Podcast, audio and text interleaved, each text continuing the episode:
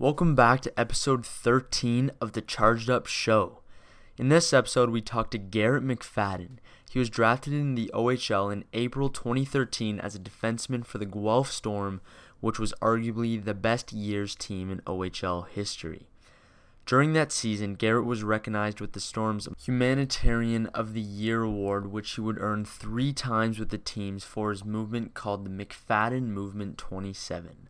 The McFadden Movement is a non-profit organization that strives to change, help, and develop mental health among athletes. Garrett is currently playing for Acadia University where he hopes to finish his education and shoot for pro.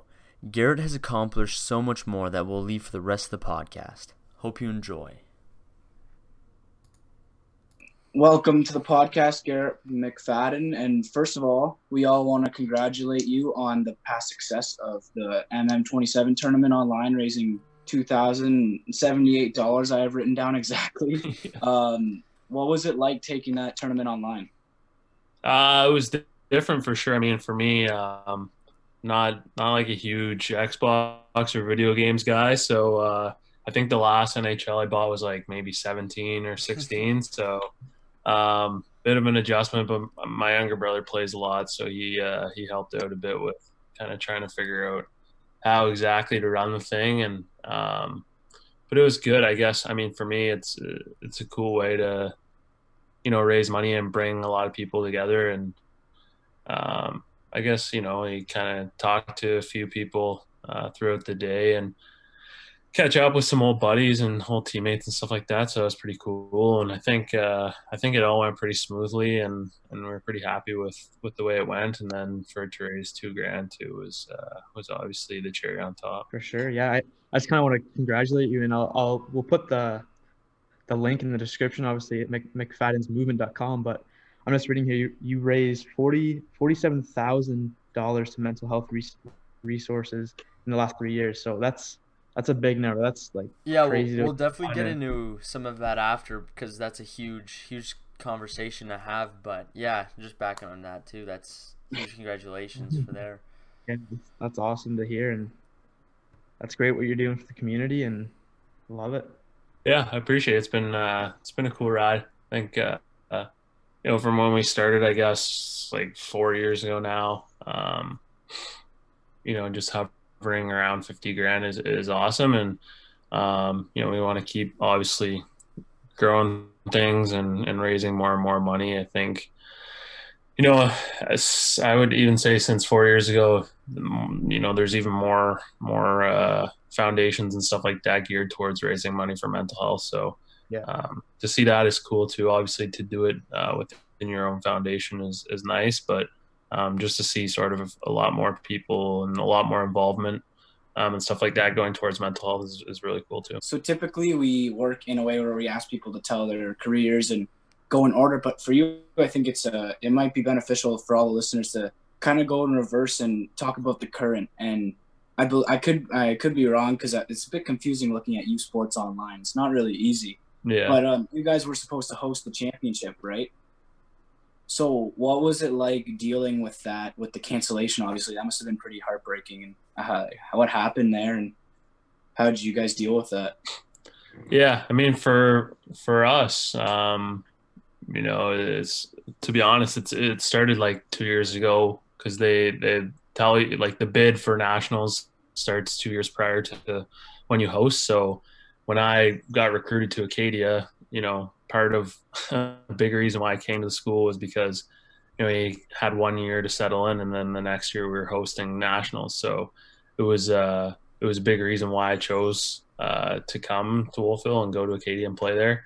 Um, so I guess having that in the back of my mind for like the last two years, and then you kind of get to the event and you're gearing up for it all year. And um, you know, we had a really good year and, and, a bit of a letdown, I guess, not winning uh, AUS championships, but um, you know, sort of another chance to do something special at nationals. And then, you know, you're you're practicing, and I think the word is sort of spreading about about coronavirus, and um, you know, we're kind of taking, I guess, some precautions, but it didn't didn't really seem. Um, you know, like anything was going to happen. I think at that point there was still no confirmed cases in Nova Scotia, so um, you know, and and then we're we were at the rink watching the the two games before uh, on the Thursday night, and they they happened, and I think everyone was pretty excited, and kind of got back to the hotel. It was like ten thirty at night, and they decided to cancel everything. So um, it, was, it was pretty, I guess, I don't know, hard news for us for sure, and um, I think at that point there's obviously a lot of questions that you know you're looking for answers, and um, nobody can can really explain um, you know how fast everything shut down and um, sort of the way they went about it so quick and um, you know it obviously disrupted more than just us but you know the major junior seasons and minor hockey and everything like that so um, yeah it was it's honestly it's weird it's it's nothing like anything I've really experienced and hopefully never really have to experience it again but um, it's uh, it's been it's been it's been yeah, it's been weird. Weird to it still feels like we should be playing out the season. For sure, yeah. It almost feels like fake. Like you almost don't want to believe it, but like it's it's happening everywhere. And I mean, I look at the stats pretty much every day. I don't want to like get consumed on all the stats, right? Because that's that's bad to do as well. But starting to clear things up a little bit in locally here. But how's things over there in Nova Scotia? Do you find that things are opening up a little more? Is there still lots of cases there, or is it cleared up? Uh, yeah, it's it's not too bad here. Um, things are are still pretty slow, but starting to kind of get into that phase one. Yeah. Um, sort of along the lines with with what they're doing in Ontario. So um, there's obviously a lot less cases um, here. I think there's only like just over a thousand confirmed uh, during the whole pandemic, and then I don't know what what Ontario would have, but a lot more for sure. Mm-hmm. Um, but yeah, it's I mean it's it's pretty much pretty much sounds the same in terms of I guess what I've experienced and what I've heard from buddies back home and and stuff like that. So um, just kind of slowly, I don't know, try to get things back to normal and hope that, that something you know kind of changes where where we can start to live a, a normal life again. Yeah, for sure. So uh, staying on the merit, like you're out in Nova Scotia, obviously. Can you can you talk about to our viewers who aren't really that a lot of them aren't familiar with it, the difference in U Sport culture here out in the Maritimes, like UNB and obviously Acadia and stuff like that? Yeah, I think um, just in terms of like our conference overall, um, I guess like being an overager and and when I when I was in Guelph and when I kind of started thinking, I guess about um, you know where I wanted to go if it wasn't if it wasn't going to be the an immediate jump to pro and if I had to go to school, sort of what conference would I want to go play and and one that you stay competitive. And I think, um, you know, if you take, I'd say the percentage of, of guys that are in our league, we have seven teams and, um, you take the amount of, of, guys that have played major junior, um, you know, either four or five years, um, it's a lot higher than say the OUA. Um, so I think that offers a pretty competitive, um, aspect. And then along with that, there's, you know, a lot of times guys, if they go and play pro for a year and decide to come back to school, oftentimes they'll end up in the AUS somewhere, whether it's UNB or SMU or um, Acadia and, and, whatnot. So um, I'd say just, I mean, it's a, it's still, I would say across U sports, um, the hockey's still uh, competitive and serious, but um, you know, of the of the three conferences, I would say, you know, in my opinion, um, the AUS is is probably the most competitive and, and the strongest strongest division in U Sports uh, every year. Yeah, so we got we got the lowdown. I think now it, it's important to go back to the beginning and um, uh, you grew up in Kincardine, if we're correct. And what was it like? Uh, that's not necessarily a hockey hotbed or anything. And how was it like getting noticed from there? And uh, a lot of people think you need to play in um, Toronto and you need to play in the GTHL to get noticed. But uh, I believe you were playing for Grey Bruce and you still end up going to Guelph. And what do you have to say about that? And what was it like growing up in Kincardine? Yeah, it was uh, it was it was uh, unique for sure. I mean, um, you know, I think I got my first taste of sort of AAA when I was in Pee and I was just playing in spring tournaments, but um, I never I never played AAA uh, full time until I was in Bantam. Um, so I guess I don't know. For most people now, I guess that's really late. So um, but uh, you know, I had a lot of good buddies, and we always had a good team in Kincardine, and um, I think we just liked like being there, and, and you know I have two uh, two other siblings, so my parents were busy enough that uh, you know a couple practices a week uh, in Kincardine were you know about all they could handle, sort of. And um, I think obviously when it when it came time that um, you know junior hockey was something that I wanted to pursue, and hockey was something I you know I wanted to kind of take the next step in, then AAA seemed right, but um, you know, for us, it was like an hour to practices, and you know, we by the time I was in minor midget, we were, you know, getting home from school, having a bite to eat, doing some homework, and then getting getting in the car and not getting home till midnight. So, um, you know, it was a lot, not only I guess just for me as a player, but for my parents to kind of do that too. So,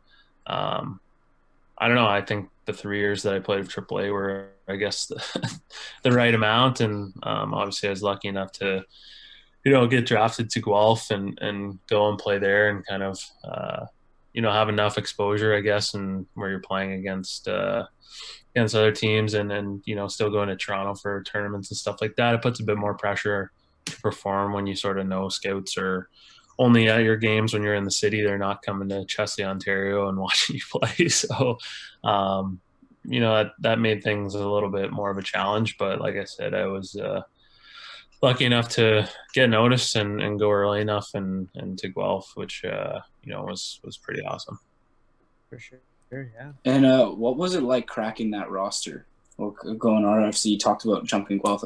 That was an amazing team. What was it like making that team as a 16 year old.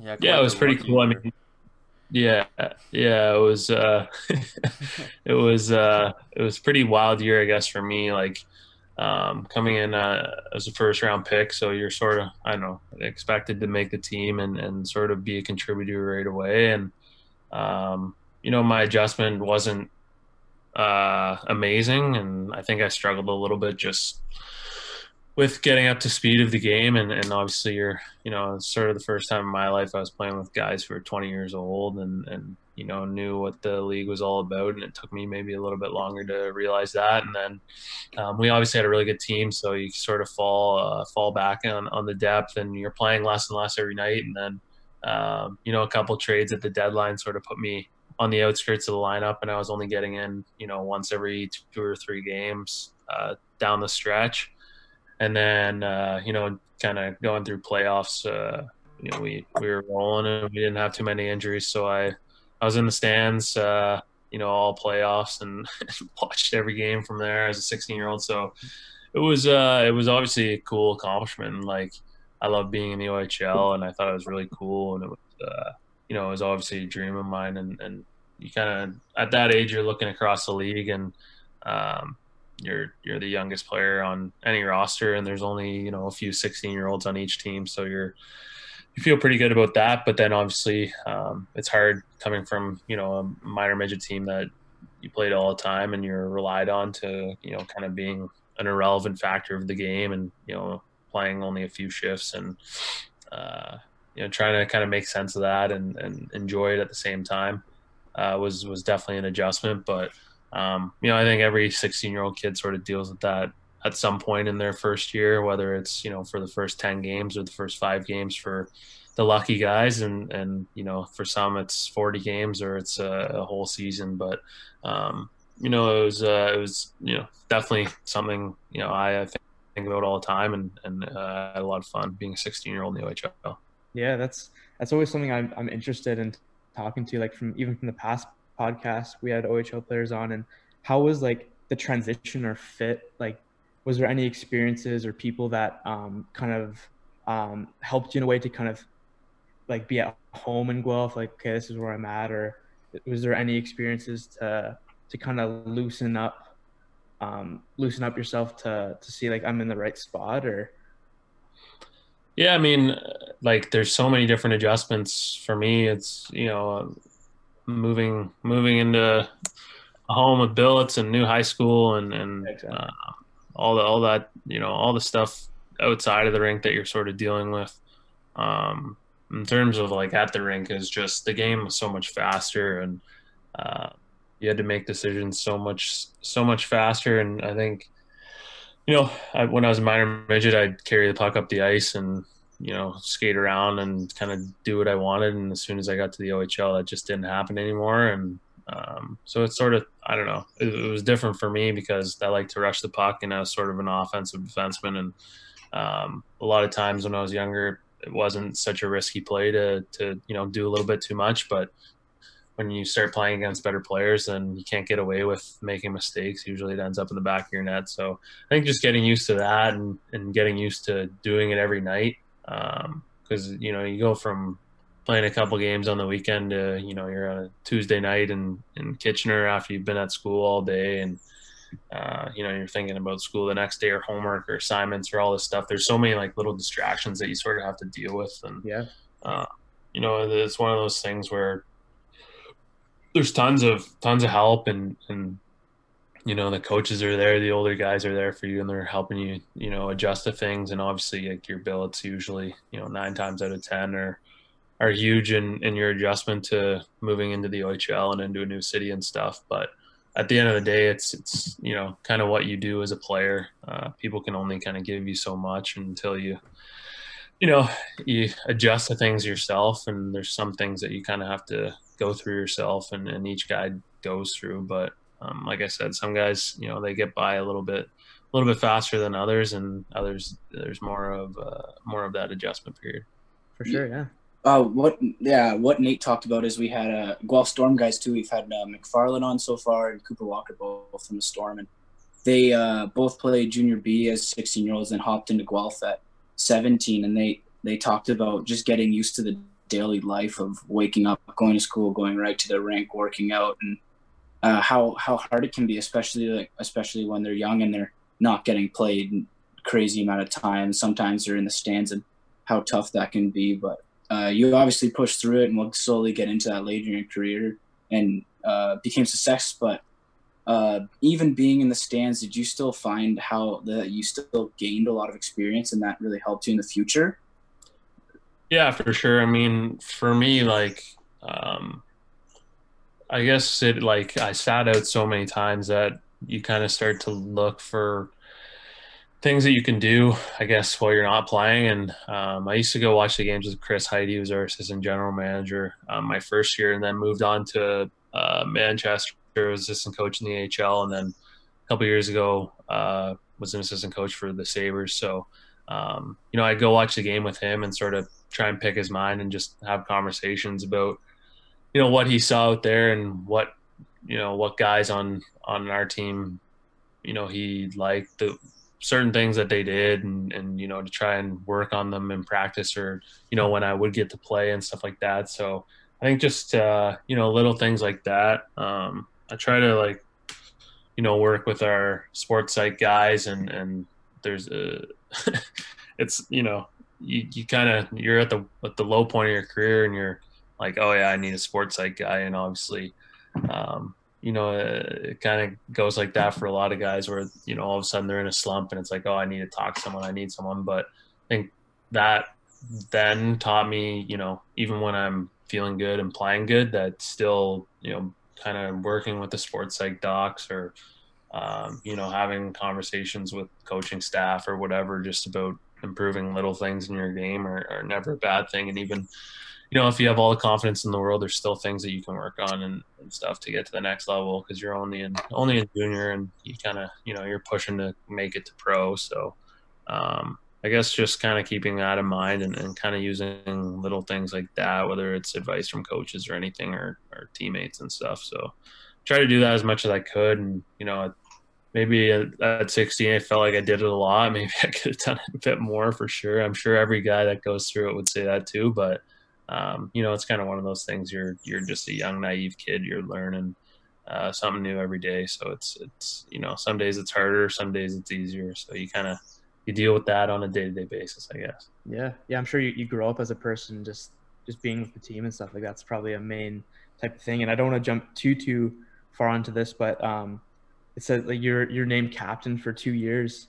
Um, how was that feeling from so you know starting from the bottom and working your way up? Like how how did you find um, like your worth ethic was different and like what did you put into it to to become that? Was there any stories with that or? Yeah, I mean, I think just uh, for me, I don't know. I just I I tried to work as hard as I could every day, and um, you know, I when things were tough, I just tried to stay positive as I could, and um, I kind of took that with me, I guess, for my whole career. And um, I had been through a lot with you know not playing as a 16 year old, and then when I was 17, I broke my jaw and missed 10 games, and that was sort of my draft year, and and whatever. And you know, I dealt with all of that, I guess, in two years, and and then um, you know, my third year, we were just we were terrible, and and you know, so I guess just uh, you know, I'd sort of experienced a lot in three years, and you know, I felt like uh, felt like I had a lot to give back to sort of the younger guys, and and instead of you know waiting for them to come ask me stuff, trying to kind of provoke conversations to have with those guys that you know I remember as a 16 year old having um, and like feeling good after, like feeling like it was it was good advice. So um,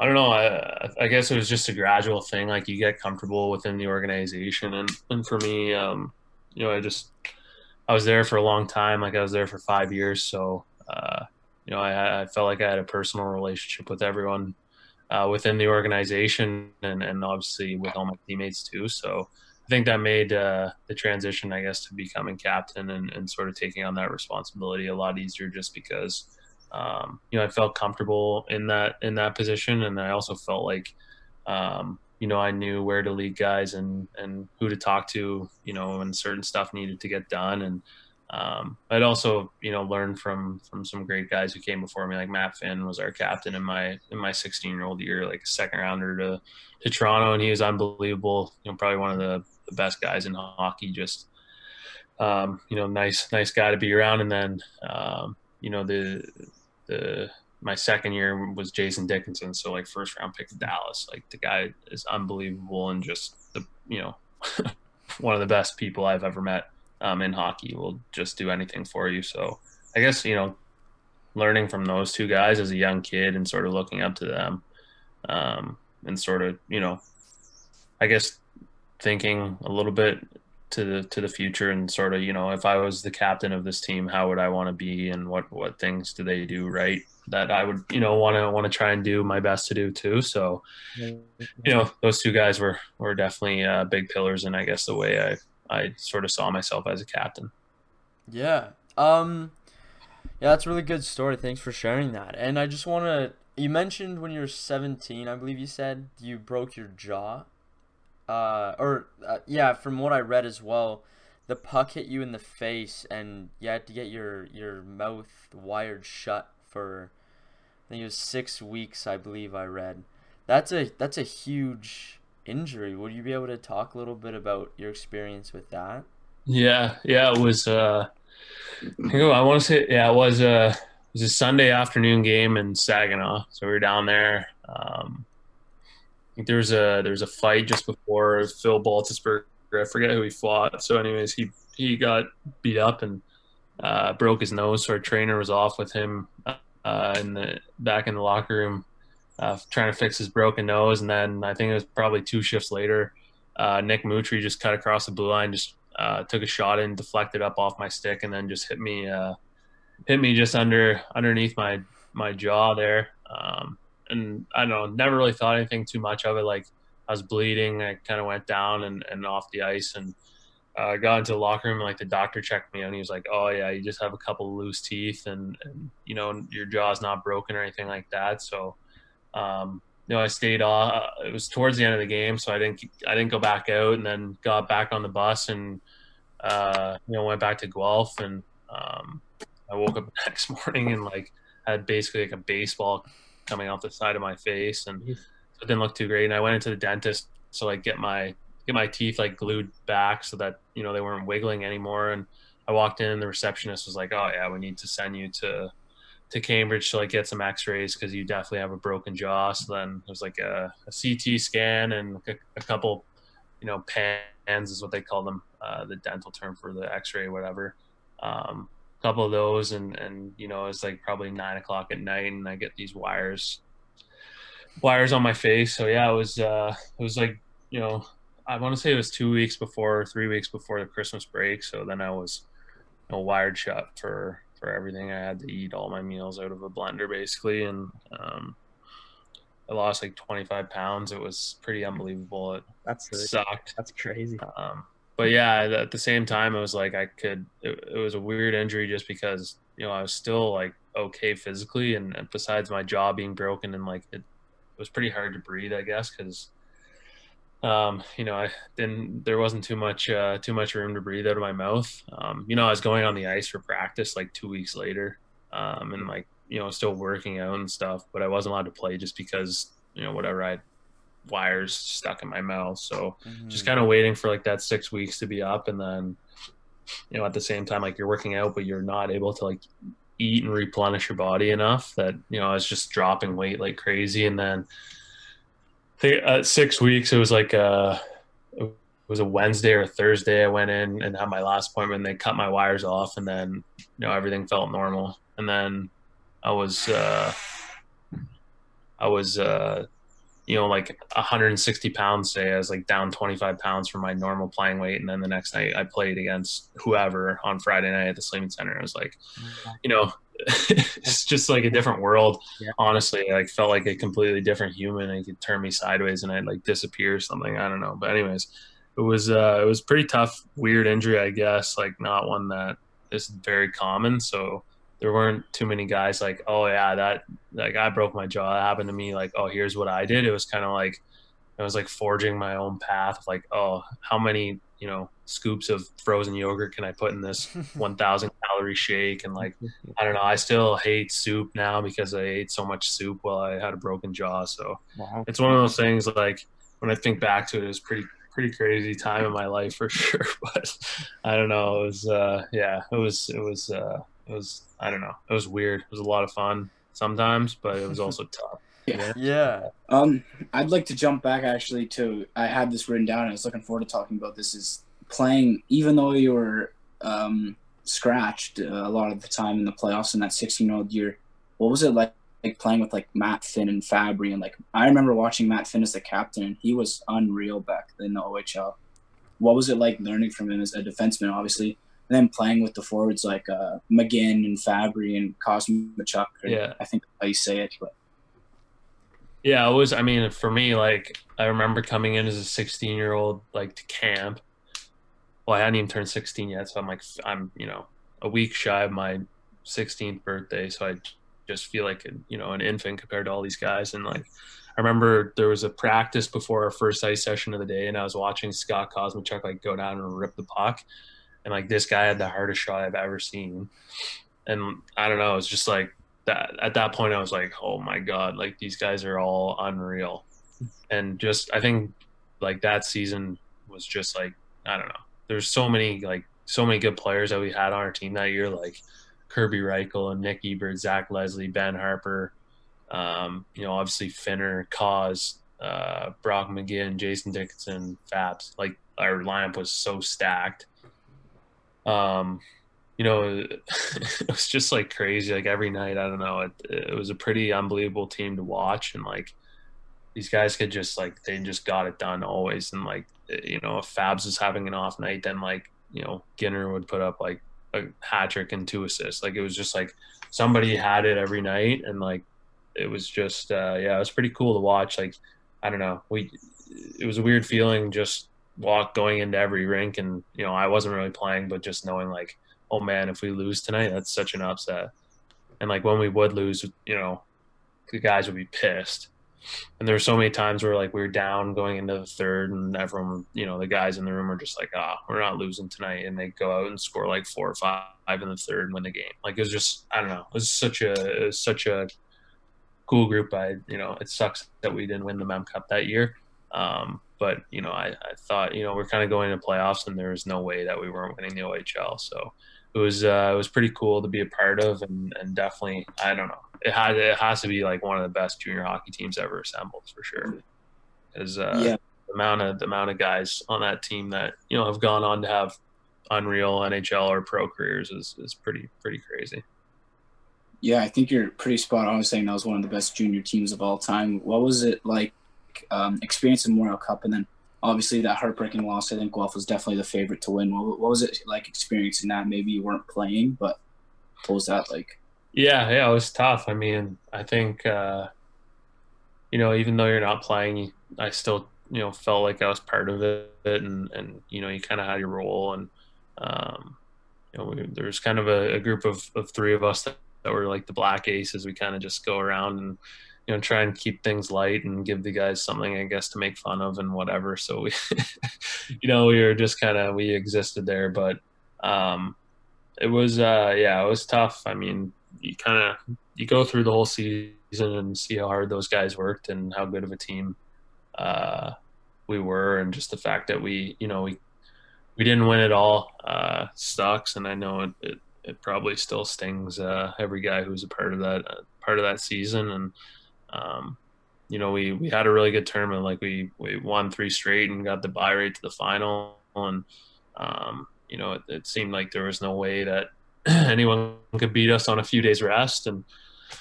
you know, it happens. You run into a hot goalie, and I think that Samuelsson kid had like five or six points that night, which was which was unbelievable. Just like a sick game. So um, yeah, it was uh, it was it was it was pretty cool. Uh, pretty cool tournament. Definitely unreal experience, and and yeah, wish uh, wish we could have won it all for sure. And then you yeah. played four games with Laval after that whole Guelph experience. How how was that? And was that what really led you to play for Acadia at the end?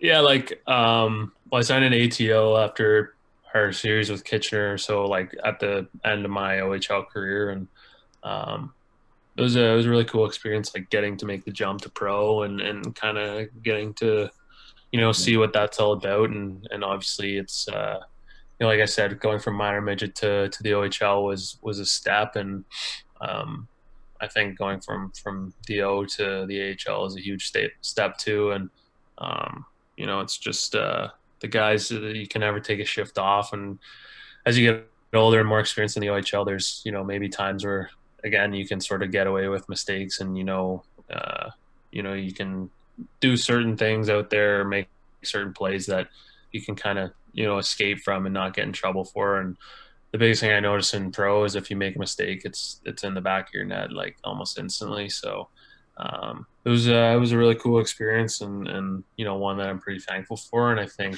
it's one that I keep in the back of my mind. Just you know when I'm done at Acadia and I want to make the jump to pro, it's kind of nice to have four games and uh, in your back pocket and that that sort of experience um, for sure.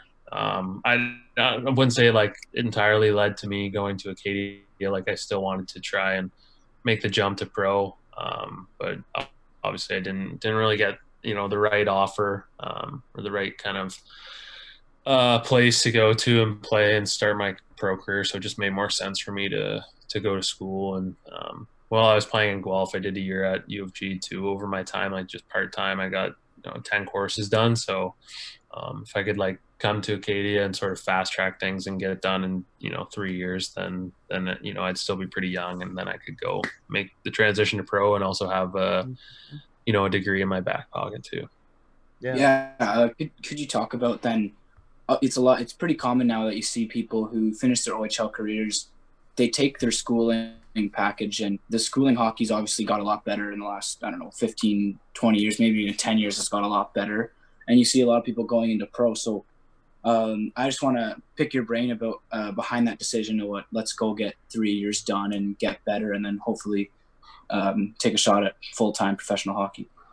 Yeah, well, like I said earlier, like the, the you know the AUS is so really competitive hockey, and like there's still a lot of guys in that league who are trying to you know pursue pro and still take the game very seriously and stuff. So for me, um, I don't know, like the, the, the OHL scholarship opportunity is, is pretty awesome. And, um, I guess it, to turn that down and, you know, make the jump to pro and, um, I don't know, it was, it was one of those things where for me, it felt like the right decision to just go and get my schooling done. And, um, you know, I've always cared about, uh, education and stuff like that. I think it's really important. And, um, even like you see guys, you know, that have played pro for, you know, X amount of years and they're retiring at like 35 or 36 or 37, or even if you play till you're 40, you're 42, it's like, yeah. you know, there's still a good 25 years of you doing something that an education would definitely help.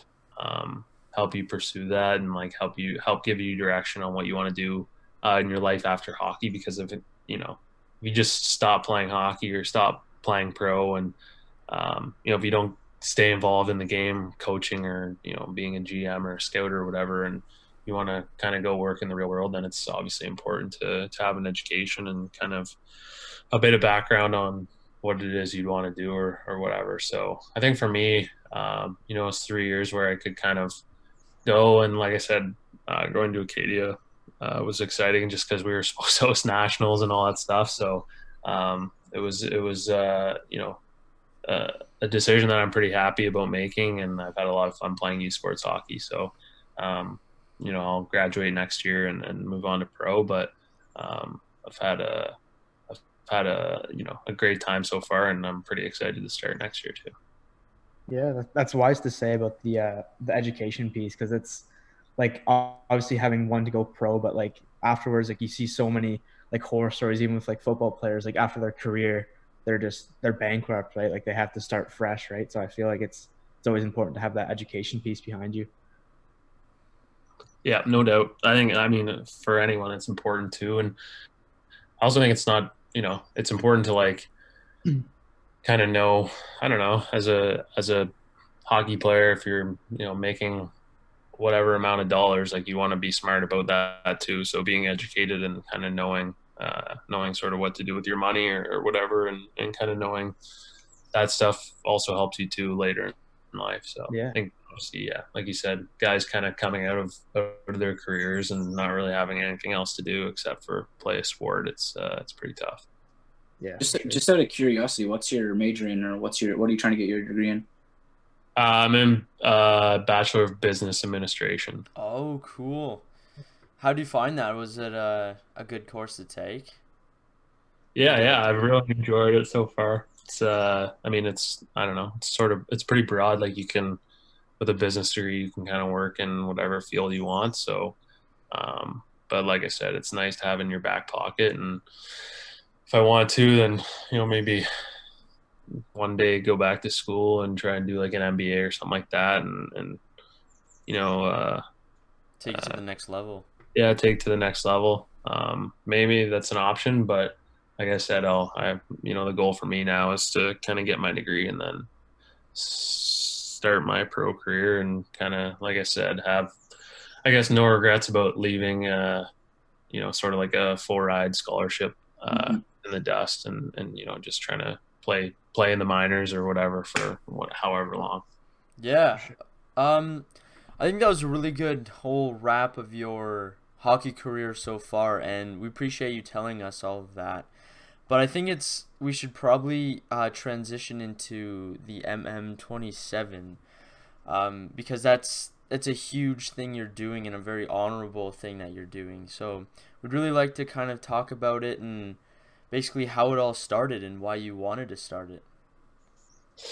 Yeah. So, I mean, uh, I think, like I said, uh, you know, as a 16 year old, I was like not really playing much, but I, um, I tried to like get involved in the community as much as I could and, and like do other things uh, outside of the rink to sort of distract me from the fact that I wasn't really playing too much. So, um, you know, I, I enjoyed it. That we were doing library visits and, and you know, different uh, different events in the community, and I had a really good time and loved hanging out with the kids and stuff. So, you know, as I got older and and uh, I was done uh, done in high school, we would do like school visits throughout the day, so all over like the Guelph and surrounding area community, and, and we go in and kind of hang out with the kids and and do like a fun fit presentation. It was called, and um, you know, I had a really good time with that, and then think uh, I was going into my fourth year, my first year as captain, and we were kind of uh, it was uh, Steph Karate who run who was running our uh, our public relations stuff uh, back then. We were just kind of brainstorming ideas to like I don't know how could we make things better, or you know, did anyone have any ideas about stuff they wanted to do in the community? And I kind of pitched the idea of uh, you know something geared towards mental health, and then uh, that's kind of where we started McFadden's Movement from, and um, yeah, we I don't know, we we met a lot over the next couple months and sort of created an identity for the foundation and figured out what it was exactly that you know we wanted to do and just uh, focusing on like you know young athletes and, and young kids and the importance of like understanding their mental health uh, at a young age just so they know how to handle themselves uh, you know when they get in situations where they're you know dealing with with anxiety or depression or anything like that. So um, just kind of like teaching them from a young age. And then also uh, like i said like we want to you know focus on younger athletes too just because you know it's hard dealing with adversity and stuff like that and sort of knowing uh, how to handle yourself when you when you get into those situations and, and finding yourself in those t- tough points in your career. Um, you know just kind of knowing uh, different things to do and, and different coping me- mechanisms and stuff like that uh, was really important. So yeah we just i mean we, we created that and um, you know ever since we've just you know been adding small things or, or you know big ideas or whatever and trying to put on different events and, and different stuff like that like the video game tournament or we you know we've done road hockey tournaments in the past but obviously had to cancel ours for this year and um, so yeah just i don't know trying to raise money and and you know do what we can to promote uh, mental wellness and and you know teach young kids uh, about why mental health is important and, and kind of go from there and yeah. would you say, um, going back a little bit to when you broke your jaw and you were in that situation, would you say that brought any inspiration to your your movement? Because having your your mouth shut, you could it's a it's a hard thing to go through. Um, what it sounds like at least, and I'm I'm sure that would take a little toll on your mental health there as well. So would you say? yeah, would you say that brought any inspiration to it? Yeah, I mean, for me, the main inspiration was uh, when I was in grade nine. We lost a close family friend, Wes Cameron, to suicide. Um, so that was, uh, you know, something we dealt with, you know, as a family, and and you know, it's it was uh, definitely, you know, the reason why mental health was important to me and stuff like that. And then obviously, like I said, um, I guess through each one of my years in, in Guelph and, and I think even leading up to my time in Guelph, there's there's all kinds of different uh, different adversities and stuff like that you, that you deal with. Uh, yeah, one for sure was was uh, breaking my jaw and kind of dealing with, with a big injury and stuff like that, and, and getting back. And obviously, another one was uh, not playing so much in my first year, and my third year was kind of uh, you know we were in a great team. We had a lot of guys like quitting the team and, and you know asking for trades and and stuff like that, and just sort of dealing with uh, you know in the, in the span of two years being like the best team in the country to the worst team in the country. So um, you know there's something I guess uh, going on every year and, and something that that I dealt with too that um, you know when I was talking to the kids or giving my presentation I you know sort of break down, I guess, my career and, and something that happened within each year, uh, you know, and talk about talk about it and how I dealt with it and stuff like that, and and kind of go from there. So awesome, yeah. Let's jump into the ball hockey tournament. How that all started. I, like I said, um, I did it last year, and that was pretty awesome. To you had obviously some guys from the Guelph Storm, obviously supporting you, and um, the OHL Cup, I, the Robertson Cup, I think it's called. Uh, that was there too. Um, what how, what was your idea behind starting that, and then what's your reaction to the success it's had? Yeah, I mean, I, I would say like the main idea was, uh, you know, road hockey was something that that it's fun, and I think everyone does and, and loves to do it. Um, for me, it was uh, it was a good chance for us to have uh, you know kind of like a reunion and and bring a lot of uh, old teammates and and you know newer future teammates into uh, you know I guess a setting where you know we're having a lot of fun and, and hanging out for the day. So um, it was a cool opportunity just to you know see some guys that you hadn't seen in a long time, and also uh, you know like I said, have some fun, raise some money for for mental health. Um, I think you know from our first year of doing it, and, you know we did a we did a pretty good job that first year, but um, you know to our third year, which was last summer, um, you know we we learned a lot about it. We kind of learned, you know, the best ways to raise as much money as we could and, and still make it a, a really great event. And, you know, it was a lot of fun um, doing that. And I know the, the guys that would come out would love it. And, and, you know, I think the kids that, that would come play and, you know, there'd be a ton of storm guys or, or other junior guys that were hanging out for the day. So it was pretty cool opportunity for like fans to come and hang out and, you know, in a setting that, you haven't maybe seen uh, seen them on the ice in, in a few months or you know in, in a while. So it was uh, it was cool to catch up and it was a lot of fun. So yeah, I'm pretty bummed that uh, that we're not having it this year, but we'll definitely uh, we'll definitely schedule them for next year, and, and hopefully by that time we can make it happen and, and make it bigger than ever before. And uh, uh, how do you see your charity growing in the future? Like these, the events you've put on so far have been have been awesome, and people have loved them already. But um, would you be able to share any ideas that you're thinking of doing, or no? I mean, for us, uh, you know, uh, we're kind of we're in a bit of a day by day right now. Like we're trying to you know figure out some some ideas uh, just for stuff to do while while this sort of quarantine or whatever is, is still going on. So um, you know, like the the video game at Child Tournament was was pretty cool. I think we're gonna we're looking at uh, you know some new merch to release and and some you know custom T-shirts from a few of the few of the ambassadors that we have, and and you know kind of do something, do a bit of a you know some some uh, t-shirt sales and stuff like that to raise some money. We're gonna we're gonna look into that. So that's i'd say kind of what we're working on right now. But other than that i mean we are supposed to have a golf tournament in uh, in july but